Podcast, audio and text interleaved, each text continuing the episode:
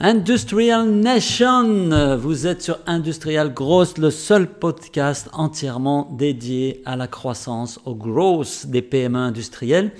J'ai une question de Lilian, qui est un responsable marketing dans une boîte qui fait euh, des emballages, en fait, qui est dans le secteur de l'emballage industriel, et qui se demande comment euh, construire au mieux son budget marketing.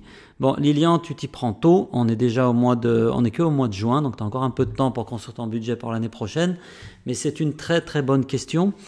Et donc Lilian me demandait, euh, est-ce qu'en gros il faut euh, partir entre 5%, 10%, 2% Quel est le pourcentage du chiffre d'affaires euh, qu'il faut utiliser pour construire un budget marketing? Ma réponse elle est simple. Si vous construisez votre budget marketing en fonction du pourcentage de votre chiffre d'affaires, je pense qu'il y a un problème quelque part. Parce que pour deux raisons. La première, c'est que vous êtes en train de construire un budget marketing sur le chiffre d'affaires de l'année passée, de ce qui s'est passé précédemment. Donc ça veut dire que votre budget marketing ne va pas prendre en compte vos objectifs et vos ambitions. Le marketing, logiquement, si c'est bien mené, ça doit être un des premiers moyens qui va générer des prospects, générer du business pour votre entreprise. Les commerciaux derrière vont faire leur job, mais c'est le marketing qui est en haut de l'entonnoir et qui génère le business. Donc si vous euh, construisez un budget sur le CA de l'année dernière, bah, il y a de fortes chances que euh, vos efforts restent les mêmes, donc euh, votre chiffre d'affaires stagne. Je caricature un peu, mais la logique, elle est là. Donc la première chose, Lilian, c'est de construire un budget par rapport à tes objectifs de l'année prochaine. Et là, on touche un point sensible et crucial.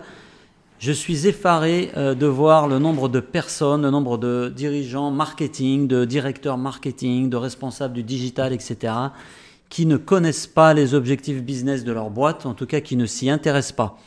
Donc Lilian, le premier conseil, c'est de t'intéresser aux objectifs business, marché par marché, segment par segment, euh, type de, de, produit par type de produit, en fonction de euh, là où veut aller ton entreprise.